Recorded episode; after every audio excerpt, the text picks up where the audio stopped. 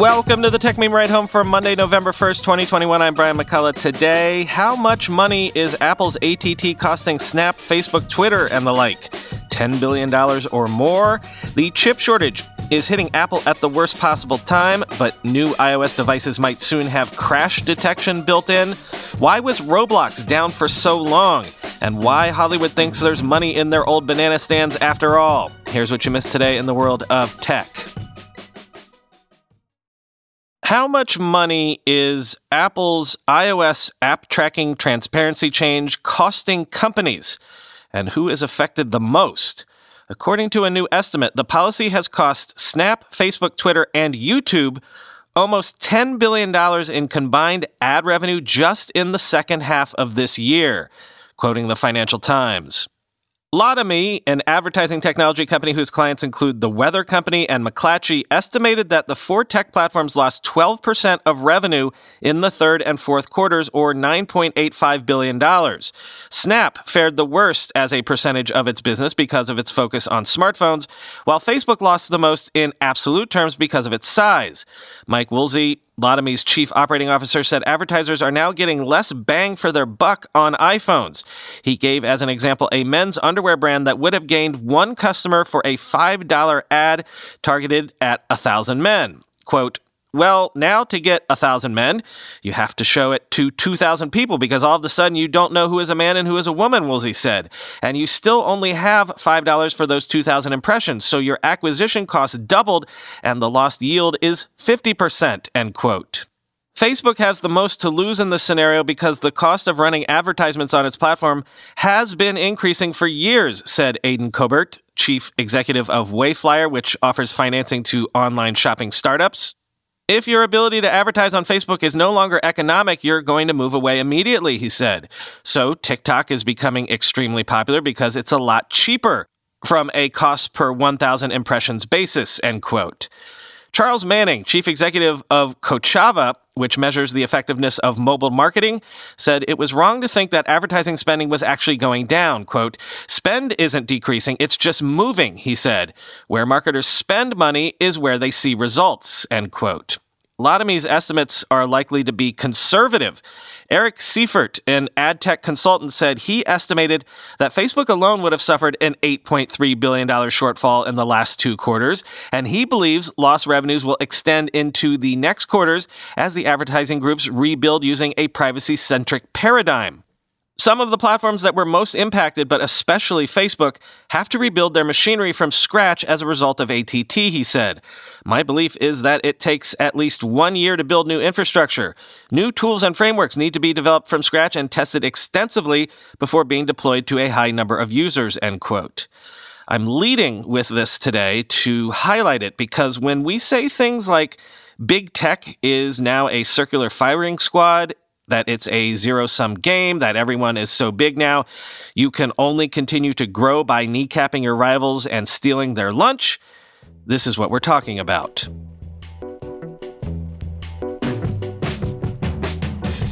The thing about the circular firing squad metaphor is for about the last decade, the total addressable market for most of the big tech companies was so big that growth was comparatively easy. It was very much a matter of just planting your flag or standing in front of the tidal wave of history, letting it wash over you and printing money.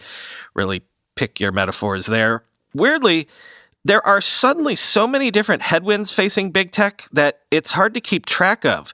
Regulation is, of course, a big deal, but also people are talking seriously about how the global supply chain has had an emperor's new clothes moment. Like, I know the global pandemic of COVID has been hugely disruptive, but the thing is, it could have been so much worse. Imagine the disruption something like China invading Taiwan could cause, or the decades of climate change chaos seemingly built into our collective cakes. People are starting to ask questions of the whole global supply chain regime that all of these big tech companies have built their success on over the last two decades, and are starting to wonder what good its vaunted efficiency is if even small disruptions leave the supply chain completely prostrate. Maybe more robustness needs to be built into the system. Of course, the king of the global supply chain is Apple. but as we've been discussing, the global chip shortage has seemingly finally hit Apple at the worst possible time, ahead of the holiday shopping season. Mark Gurman touches on this in his newsletter over the weekend. Quote, Tim Cook was a bit defensive. On Apple's quarterly earnings call Thursday, the chief executive officer was quick to tell investors and analysts that the company's product shortages aren't the result of a quote fundamental error that we've made end quote and that its supply chain strategy didn't create the current troubles. Instead, he laid the blame on suppliers. If only one chip or part is in tight supply, Apple can't build and ship that device. There lies the problem, not Apple's scrutinized manufacturers in China, Cook seemed to imply. It's not surprising to see Cook defend Apple's supply chain strategy. After all, he was the one who helped forge the partnership with Foxconn and build its supply chain empire two decades ago. If it were not for the current problems, Apple would have reported a record $90 billion for its fiscal fourth quarter. And instead of missing analyst expectations for total sales, as well as falling short in revenue, from the iPhone, Mac, and accessories, it probably would have had a clean sweep of beating Wall Street forecasts. The timing of the supply problems is especially poor because Apple has one of its strongest product lineups in years, and now its sales engine is sputtering for reasons that it says are out of its control, end quote. But is it out of their control? Or is the system that Tim Cook helped build too fragile in its very makeup, designed for a world that was more stable, all things considered, than the one that we increasingly find ourselves in? A related story this weekend from the journal said that sourcing chips has almost turned into a lottery amid the global chip shortage as wait times have ballooned to 22 weeks or more. Quote, the global semiconductor shortage is worsening, with wait times lengthening, buyers hoarding products, and the potential end looking less likely to materialize by next year. Demand didn't moderate as expected. Supply routes got clogged. Unpredictable production hiccups slammed factories already running at full capacity. What's left is widespread confusion for manufacturers and buyers alike. Some buyers trying to place new orders are getting delivery dates in 2024, said Ian Walker, operations director at electronic components distributor Princeps Electronics, which helps companies find chips. It really feels as if we are running out, Mr. Walker said. Wait times for chip deliveries have continued to climb above a healthy threshold of 9 to 12 weeks. Over the summer, the wait stretched to 19 weeks on average, according to Susquehanna Financial Group, but as of October, it has ballooned to 22 weeks. It is longer for the scarcest parts, 25 weeks for power management components and 38 weeks for the microcontrollers that the auto industry needs, the firm said. Scott Wren, senior global equity strategist at Wells Fargo Investment Institute, said he would have thought six months ago that chip shortages would start easing by this time. But now he says they will likely last until 2023. Wells Fargo Investment Institute recently revised down its U.S. GDP forecast to 6.3% from 7% as the chip shortage limited the supply of consumer goods, end quote.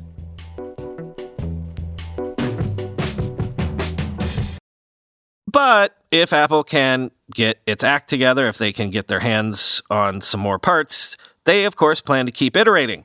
Sources are telling the Wall Street Journal that Apple plans a crash detection feature next year for iPhones and Apple Watches, which would measure a spike in, I guess, ambient G forces in order to detect things like car accidents and then auto dial help, dialing 911 without you having to lift a finger. Quote, Crash detection uses data from sensors built into Apple devices, including the accelerometer, to detect car accidents as they occur. For instance, by measuring a sudden spike in gravity or G forces on impact. Apple has been testing the crash detection feature in the past year by collecting data shared anonymously from iPhone and Apple Watch users, the documents show. Apple products have already detected more than 10 million suspected vehicle impacts, of which more than 50,000 included a call to 911. Apple has been using the 911 call data to improve the accuracy of its crash detection algorithm, since an emergency call associated with a suspected impact gives Apple more confidence that it is indeed a car crash, according to the documents. The documents don't specify how Apple users are sharing information with the company so it can test its new crash detection algorithm, end quote.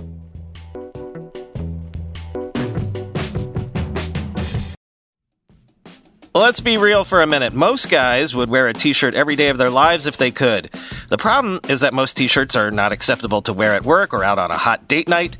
But today's sponsor, Cuts, has finally changed that. Cuts t shirts are such high quality, wrinkle free, and so buttery soft that you can look like you're dressing up even when you're dressing down.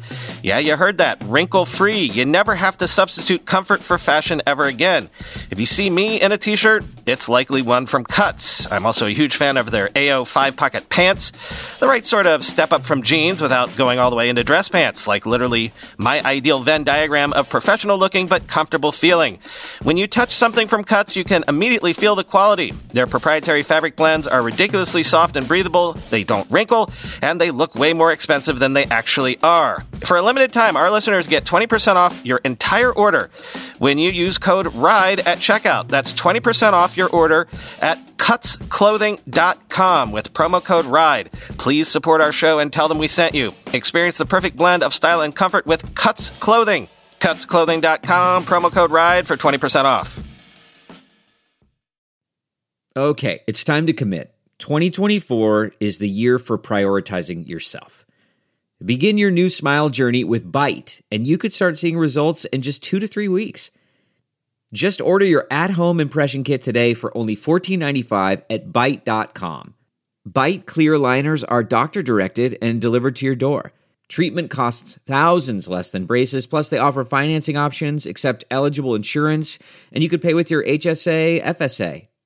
Get 80% off your impression kit when you use code WONDERY at Byte.com. That's B-Y-T-E dot com. Start your confidence journey today with Byte. I'd really like to know more about this because something smells unusual here. Roblox said halfway through yesterday that it's back online. If you have kids, then maybe you were aware that Roblox was down for most of the weekend, for three entire days, in fact. Like, that is a long time for a company this big to be completely down. I think even their website was down. As Benedict Evans noted, this is a $50 billion platform with 50 million daily active users, quoting Kotaku. According to Roblox's status page, players are returning to the game incrementally, though the devs did warn that not all players will have access right away. However, it appears that whatever issue or problems were behind the prolonged outage have been fixed, and soon players will be able to get back online. The original outage appears to have started at 7 p.m. Eastern Time on October 28th.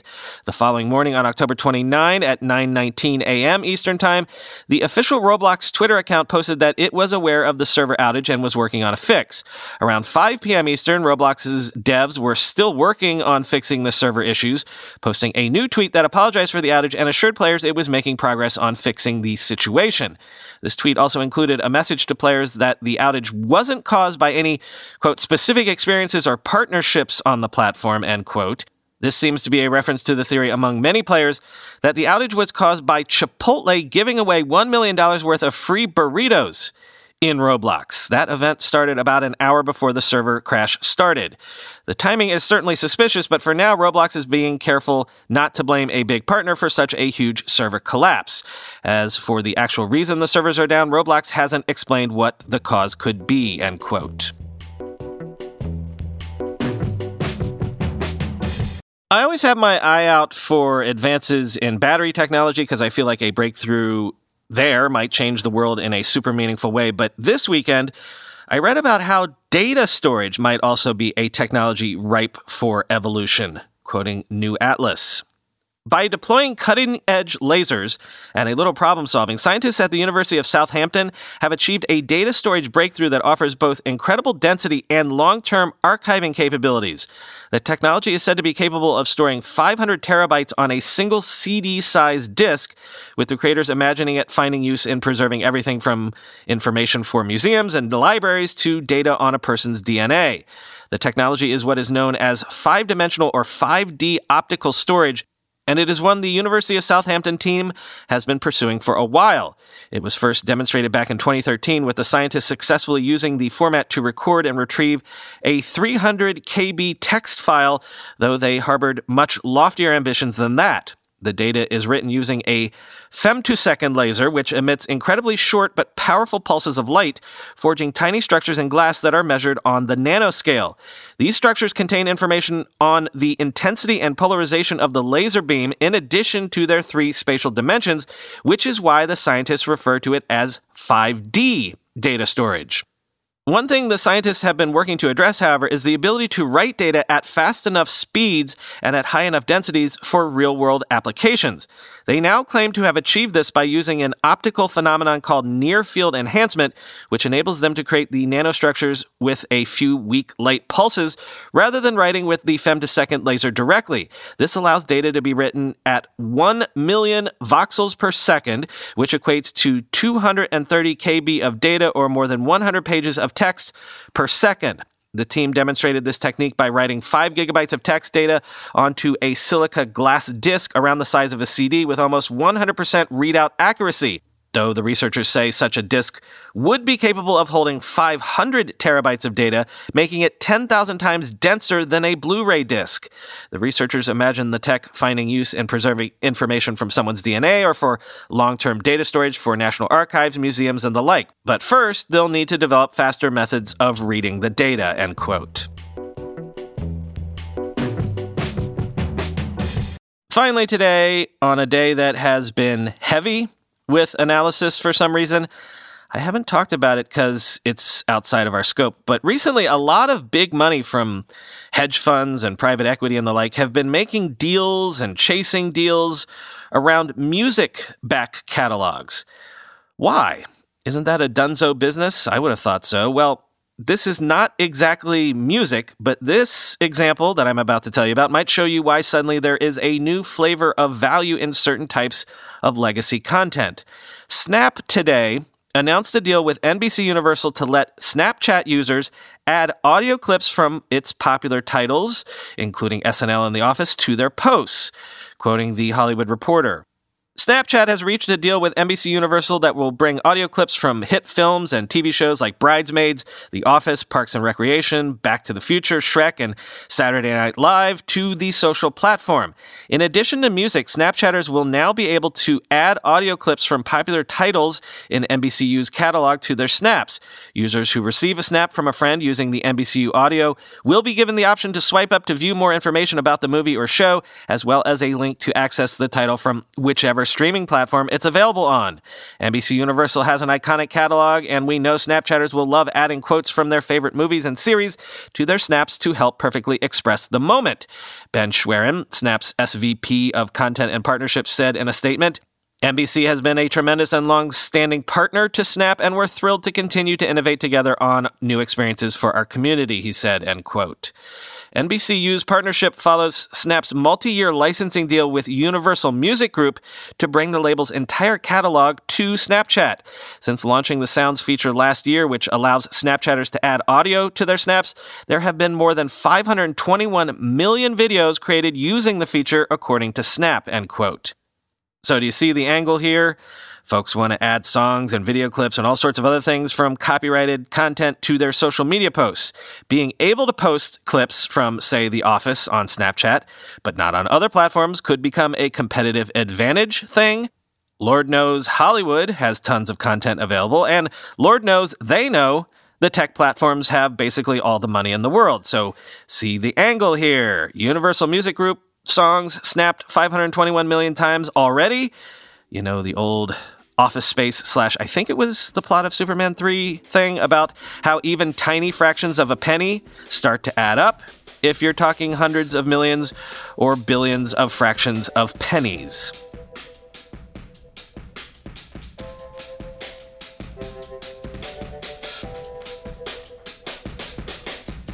That's all for today. Talk to you tomorrow.